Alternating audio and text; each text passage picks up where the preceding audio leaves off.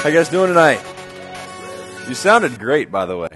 Sometimes I like to just like, you know, just close my eyes and stop singing and just kind of turn my ear to the side a little bit and just kind of catch on to what's going on with the people around me. You guys are awesome. Give yourselves a hand. Judges. If you're new with us, we're in a, a series called Judges where we're going through uh, about six different narratives through the book of Judges in the Bible, in case you're unfamiliar with it. And uh, in this time, we've got a we've got a time of fear.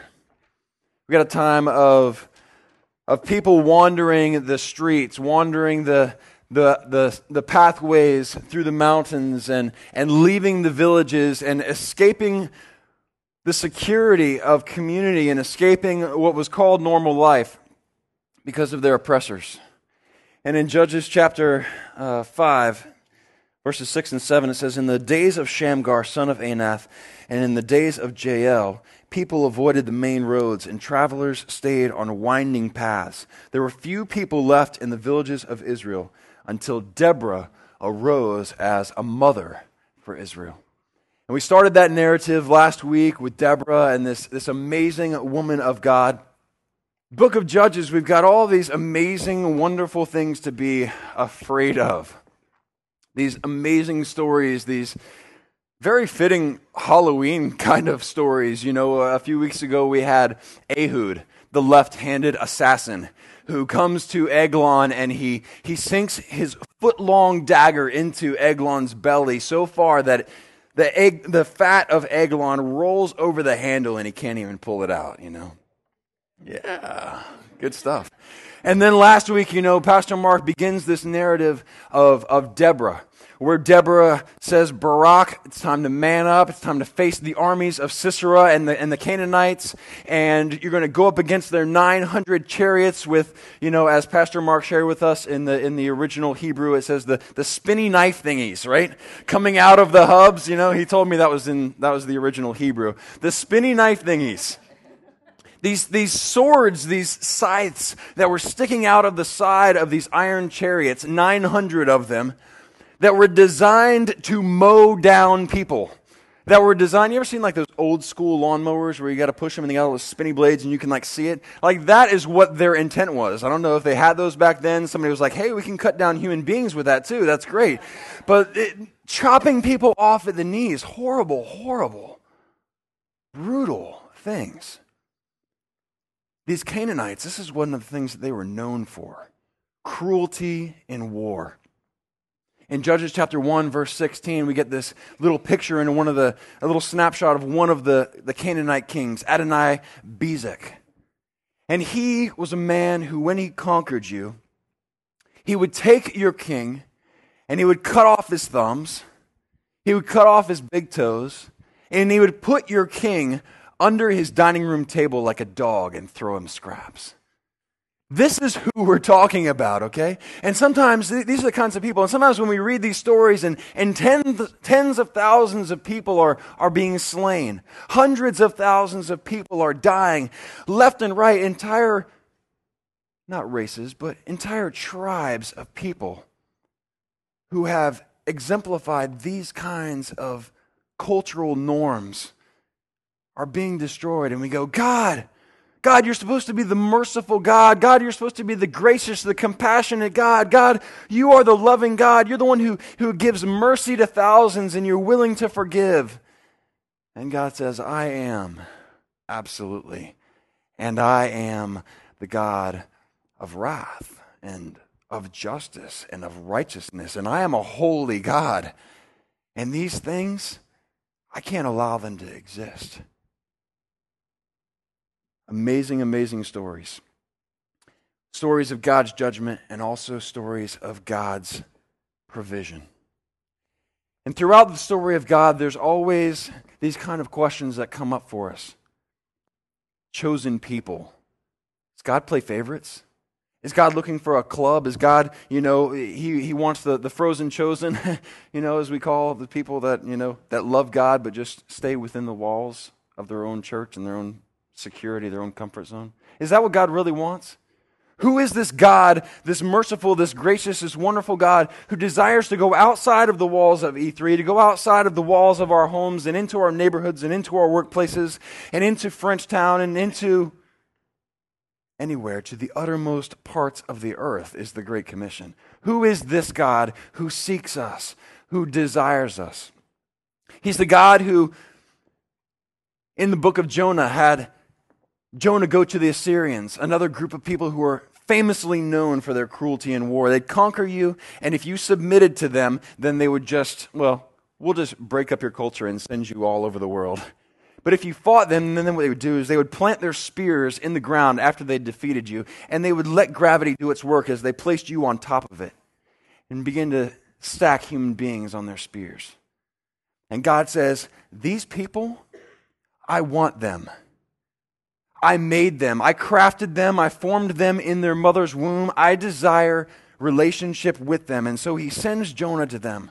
He says, Jonah, there's 120,000 souls, there's 120,000 people that I want you to go to and tell them about me. And Jonah says, Not a chance, God. I'm not doing that. Swallowed by the whale of self righteousness, Jonah runs from God and runs from the calling on his life and says, Those people, they deserve to die. And much like our graphic, you see the, the beautiful woman here with this gorgeous eye, and right in the center of that eye, if you look closely, you're going to see a gavel. A judge. Am I the judge? Is God the judge? Am I in submission to Him, or is the rest of the world in submission to me? That's a question that we have to ask. And we truly know that God is a God who shows no partiality.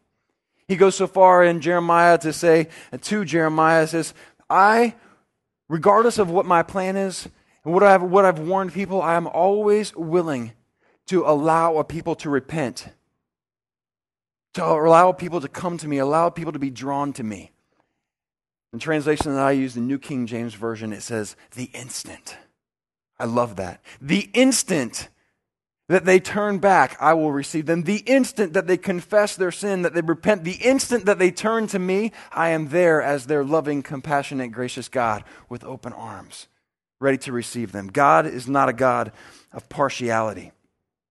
So, here in our story with Judges, remember last week we, we had Barak and Deborah and Barak says, No, I'm not going out, even though you have a word from the Lord. I am not going out to battle against Sisera and these thousands of men and these 900 chariots. I'm not going into war unless, Deborah, you go with me. You know? And so Deborah says, Fine, no big deal. I've got the word of the Lord. I know that this is what he wants us to do. And so they go out to battle the Lord wages this amazing battle. You get a little bit of backstory uh, from that in, in Judges chapter 5. These amazing things where, where God makes the mountains tremble and he makes the, the, the rain and the hail fall and the river Kishon overflows and begins to just make this, this valley into a mire and totally disables these 900 chariots so they can no longer mow down the Israeli army. And as they go into battle there, the Israelites are just all excited and they're going, wow, look at this. God is totally on our side. And they wipe out the Canaanites. They wipe out every single one of them but one man, the leader of the army, Sisera. And we pick up in Judges chapter 4, in verse 17. Meanwhile, Sisera ran to the tent of Jael the wife of Heber the Kenite, because Heber's family was on friendly terms with the king, with King Jabin of Hazor. Jael went out to meet Sisera and said to him, Come into my tent, sir, come in. Don't be afraid. So he went into her tent, and she covered him up with a blanket. Okay, so this is what happens. Sisera sees that the battle is going south, that his men are getting wiped out, that his chariots have been incapacitated. He said, It is time for me to take a leave of absence. I'm out of here. I'm going on vacation. He runs away from the battle, and Deborah uh, and Jael, who is a Kenite, uh, kind of a friendly tribe, kind of a neutral tribe in many senses to many of the surrounding tribes, they're right there camped in between the Canaanites and the Israelites. And Sisera sees the opportunity to go to neutral territory, to find a, a, haven of safety, to find a sanctuary. And he goes and he runs to the camp of the Kenites.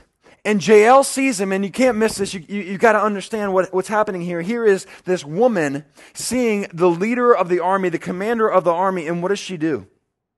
Jael went out to meet Sisera. This is an amazing step of faith.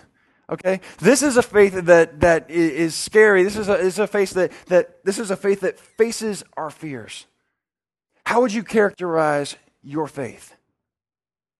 Is your faith something that, that when an obstacle comes, when, when, when an opportunity for disaster strikes, when you see the 900 chariots with the spinny knifey things, when you see the enemy rising up against you, when you, when you don't have money to pay the bills, when, you, when, the, when the boyfriend or the girlfriend says, you know, hey, this just isn't working, when, when the wife or the husband says, hey, I just don't love you anymore, when a, when a child has a terminal disease, what is it that you do? How is it that you react to this in the light of that fear? And this is the real life situation. This isn't just a, a, biblical story. This is, this is a real woman at a real place at a real time facing a real warrior, a real man. It says that she went out to face the fear. She stood in that situation and she looked at it and said, All right, I can be neutral. But I believe that maybe there's something else that God has called me to do. Let's see what it is. Verse 19.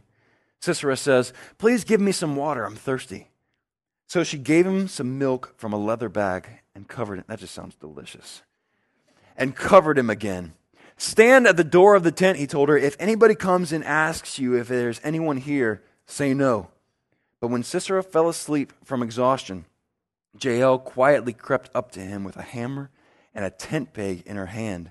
Then she drove the tent peg through his temple and into the ground, and so he died. When Barak came looking for Sisera, Jael went out to meet him. And she said, Come, and I will show you the man you are looking for. So he followed her into the tent and found Sisera lying there dead with a tent peg through his temple. So on that day, Israel saw God defeat Jabin the Canaanite. And from that time on, Israel became stronger and stronger against King Jabin until they finally destroyed him.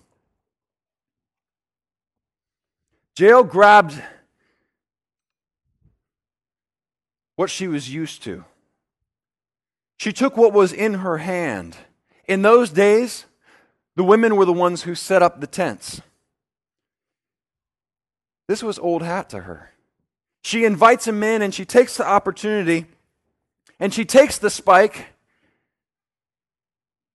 knowing that in the first hit, she has to get it through a skull.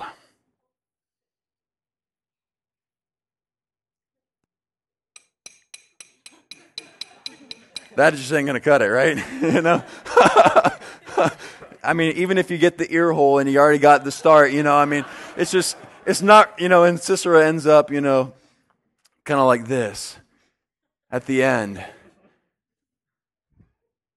You know that, that in that first swing, she has to make sure, all right, I got some sweaty palms. This is, man, this is, this is scaring me. I don't know. What the heck are you doing, Jael? What are you doing? You know she has to grip that hammer, and you know she has to, she takes that spike in her left hand, and you know she, she puts, I'm putting a spike up to a man's ear. What? I've never done this before. This is new. And in one fell swoop, she drives it home. And she follows through and she pounds and she finishes them off. And she does the work that God had called her to do. Have any um, have any volunteers to play the role of Sisera? Anybody? Any, any, any, men out there really brave? Hard headed men. I know some of the wives will raise their hands, right? Do you have any brave women? Have any fearless women? Women that want to swing a hammer. Come on up. Leanne, right? Yeah. Elizabeth, come on, come on. Who else? I need one more. Come on, Lindsay. Come on, Lindsay. All right, here's your spike. There's your hammer. Spike, here's your hammer.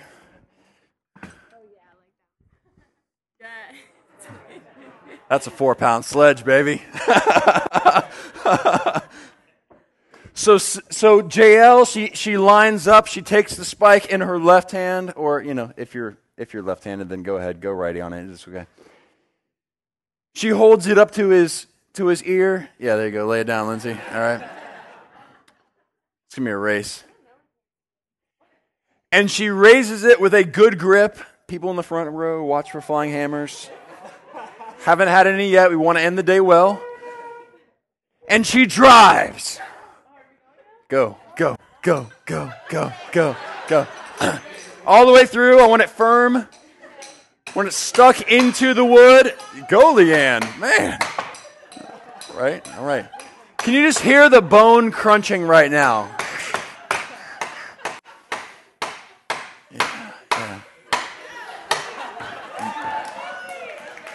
All right. Give him a hand. Give him a hand. All right. Good job. You guys are done. You're welcome to take your spaghetti squash if you want. yeah, you just leave it there. It's fine. And so she takes it and she does the work that when she woke up that morning, sure it never entered her mind. Today, I've got a new adventure. Today, I'm going to impale a man's head with one of my tent pegs. And really what we have here, we have, we have this, this amazing story. And to be quite honest, this is one of my favorite stories in the Bible. so much so that guess what? Dan Meyer has a daughter named Jael. Yes, that's right. I love this story. And I remember years ago, even before I was before I had children and, and before I was even married, I remember reading this story and going, someday, someday, if God gives me a daughter, her name is going to be Jael. Why? Because the culture of the Canaanites was one of sexual immorality and, and selfish greed and materialism and cruelty and war. They, were, they had gods like Baal and, and Ashtoreth and Molech. And what they would do is they would go to these Asher poles, you know, biblical times stripper poles, and they would go and they would have sex with the, with the temple prostitutes. And then the, the, the, women would get pregnant and then they'd, they'd have these unwanted children. And so they would fill up Molech's belly with a big heaping uh, fiery coals. And his arms would be outstretched and they would heat it up until his arms were glowing red. And they would lay these children on his arms and kill them and sacrifice them. A culture that used women as an orifice. A culture that used women as, as workhorses and as a slave. And I said, in that culture, it was very important for a woman to know who she was in the eyes of God. And in my culture, we have an industry called pornography that makes billions of dollars a year, that objectifies women. And in these days, just as in our days, guess what happened? The women were being used the women were being used also by God to stand up and to face these atrocities. And where were the men? Men, we gotta we gotta take notice, men. We gotta we gotta identify the responsibility that God's given us because this has nothing to do with capability, okay? This has nothing to do with favoritism. This has nothing to do with being sexist. This is God used who was available who stepped out in faith and said, I will be God's person. I will be the hands and feet that are going to be used by God. I will be an instrument of God. I will exercise my faith. And men, we must be the protectors of these ladies. It is wrong for us in the eyes of God to look around this room, to wander out into society, and to look at women and objectify them and use them as orifices for our own pleasure. It is a sin against God Most High for us to belittle them and for us to show partiality in any way, shape, or form to any of God's creation. This is a serious thing. And this is something that God repeatedly says over and over and over again in His Word. And so I named my daughter, my baby girl, my Jael. Because I said, Jael, when she was born, I said, You're going to need every ounce of strength and every ounce of courage and every ounce of faith that God's going to give you to face this world that wants to eat you alive and wants to destroy you. And God's going to be right beside you. But I'm going to give you a good namesake. But I don't leave these things laying around the house. I mean, uh, Elijah's head is about that same size, and I keep those out in the workshop. So here Sisera is dead, and if you jump to, to chapter 5 in Judges, in verse 24, it says this amazing line Most blessed among women is Jael. I just, I love that. I'm going to show her that as soon as she can read. I've already read it to her a number of times, but she doesn't really get it yet. The wife of Heber the Kenite, may she be blessed above all women who live in tents. Sisera asked for water, and she gave him milk. In a bowl fit for nobles, she brought him yogurt. Then with her left hand she reached for a tent peg, and with her right hand for the workman's hammer. She struck Sisera with the hammer, crushing his head. With a shattering blow, she pierced his temples. He sank, he fell. He lay still at her feet. And where he sank, there he died. From the window, Sisera's mother looked out. Through the window, she watched for his return, saying, Why is his chariot so long in coming? Why don't we hear the sound of chariot wheels? Her wise women answer, and she repeats these words to herself They must be dividing the captured plunder, with a woman or two for every man. Yippee! There will be colorful robes for Sisera and colorful embroidered robes for me. Yes, the plunder will include colorful robes embroidered on both sides. Lord, may all your enemies die like Sisera, but may those who love you rise like the sun in all its power. Then there was peace in the land for 40 years. Get a little insight into the culture here.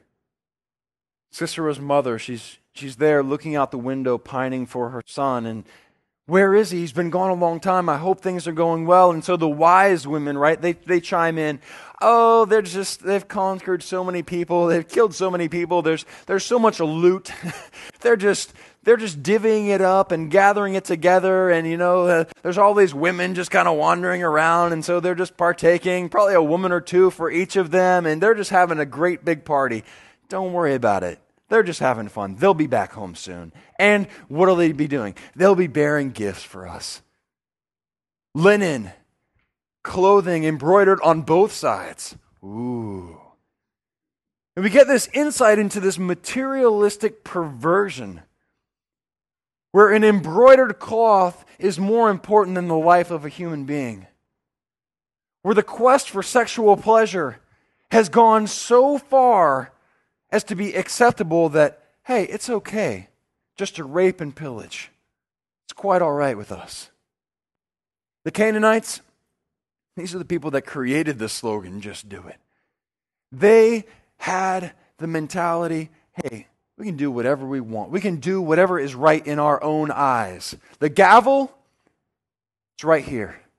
I'm the judge. I am just. I create my own righteousness. I'm okay. You're okay. There's another side to it.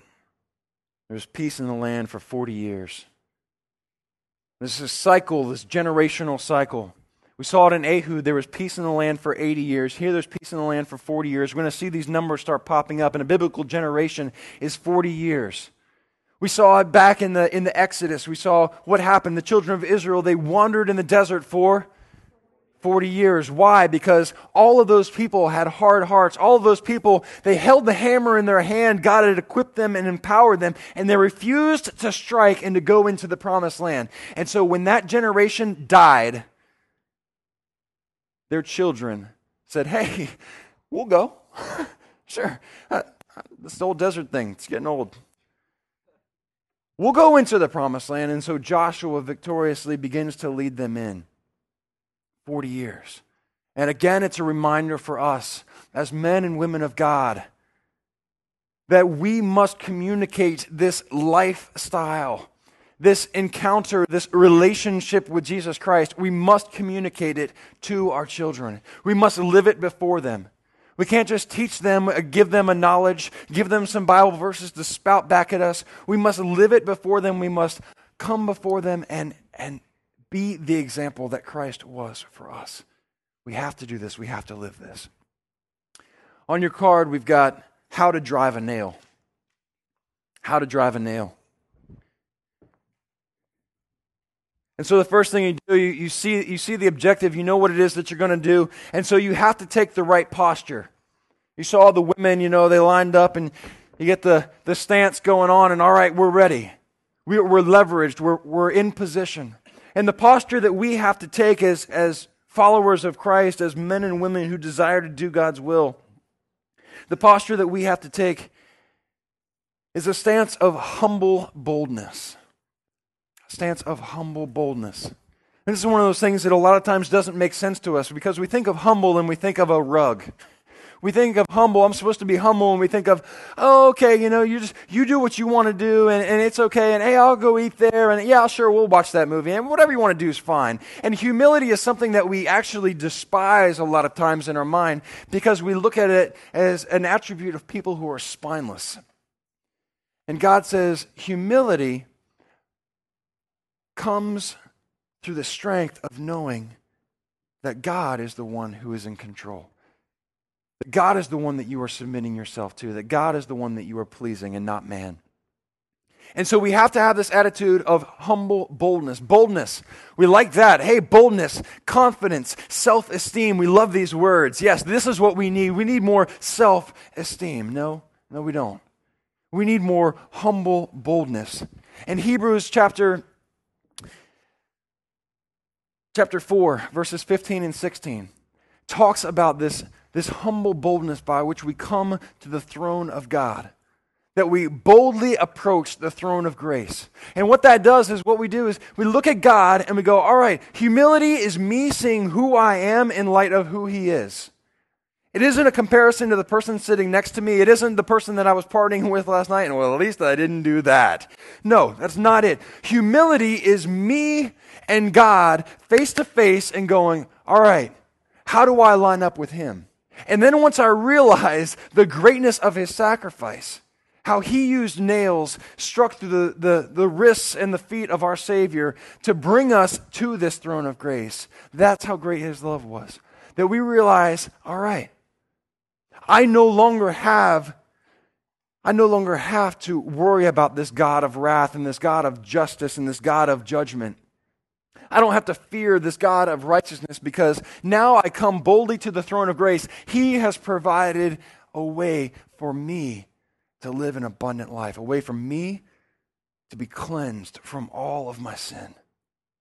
So we come to Him with a posture of humble boldness. The grip.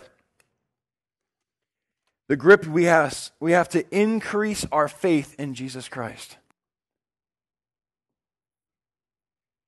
I don't know if you ever grabbed, you know, a tennis racket or, or a hammer or maybe even a fishing pole, you know, and you just kind of grab it and there it is and you go, woo! you know, and it just flies out of your hand and all of a sudden you're, whoa, wait a second, you know, and disaster strikes somewhere. You hit someone, you know, you break something. We, you have to have a firm grip. And our grip is in our faith in Jesus Christ. It's not just a faith. It's not just, you know, oh yeah, I believe that Jesus Christ was the Son of God. It's not just word. It's not just token words. This is something biblical faith, biblical believing is, is trusting in and relying upon and clinging to. Like you were in a giant ocean and all you had was your faith in Jesus Christ. All you had was that life preserver. And you know, I can't tread water long enough on my own. You'd be clinging, right? You'd have a firm grip. You'd have every limb possible wrapped around that thing. You would be secure. In the storms of life, as the waves toss and turn, our faith in Jesus Christ is what's going to help us hold on. Focus. Don't give in to distractions and temptations. Probably done this before. You know, you line up and you, you get your nail and you go to strike, and then bam! You miss. And spaghetti squash fly on the floor. You miss, and what happens? Ever hit your thumb? yeah. You get distracted. Oh, hey, what was that? Oh, I, oh, uh, I catch something over here. Something catches your eye. Something, something tempts you. Something brings you away from what you were supposed to be looking at. And what happens? All of a sudden, boom, Focus is gone. Disaster strikes. Focus. Don't give in to distractions and temptations.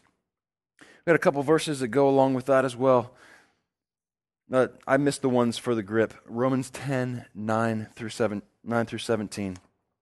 It's a grip that talks about increasing our faith, and, and we do that through God's word. We, our, our minds are renewed and transformed. Faith comes by hearing, and hearing by the Word of God. The more we get into God's Word, the more we seek to know Him, not know just about Him, know Him, identify His attributes, and encounter Him on those levels, then the more we grow and we have a stronger faith. Focus. Don't give in to temptations and distractions. Meditate and use the defenses that God gives you. Ephesians 6 and 1 Peter 1 13 through 16. Ephesians 6 1 Peter 1 13 through 16. And these things talk about meditating and focusing on God and the weapons of our warfare, the spiritual weapons like prayer, like what Aaron said earlier. The spiritual things that when we come across, uh, you know, when we face fear, we hold up our shield of faith. We hold up the word of God, the sword of the Spirit, and we know it and we know who God is and we can stand firm in those things. We keep our focus. Swing.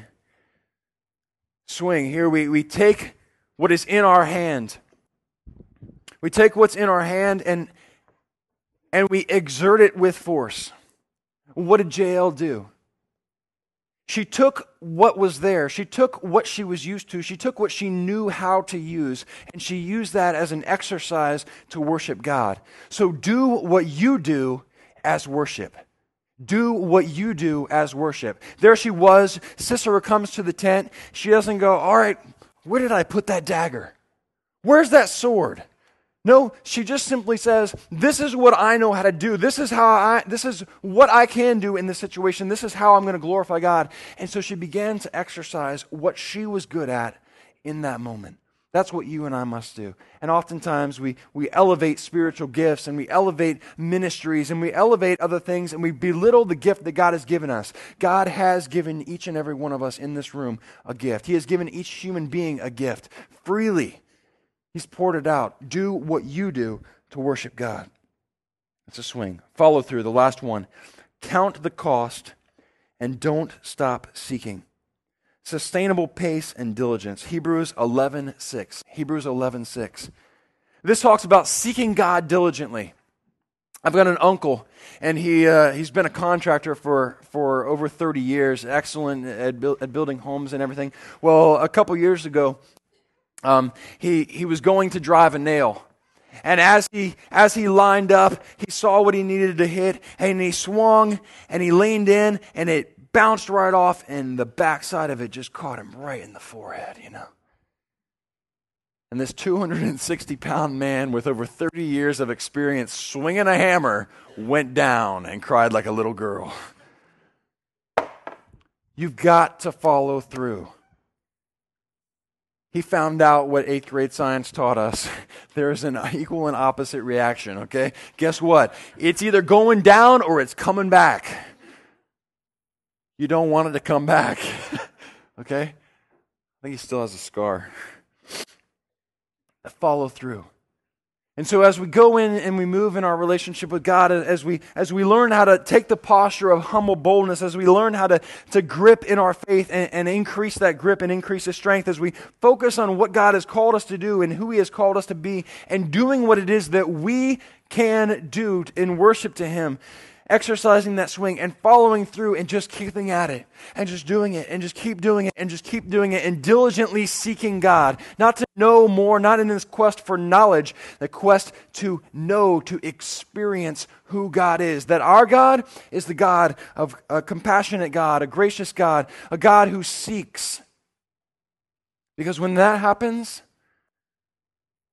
then we get off our butts and we go outside of these four walls we get outside of our homes and we go to our neighbors. We get outside of our cubicles and we go to our coworkers. And we get outside of, out of our comfort zone and we go into, into Frenchtown and on and on into the uttermost parts of the earth because we have to follow the call of God to seek because He is a seeking God.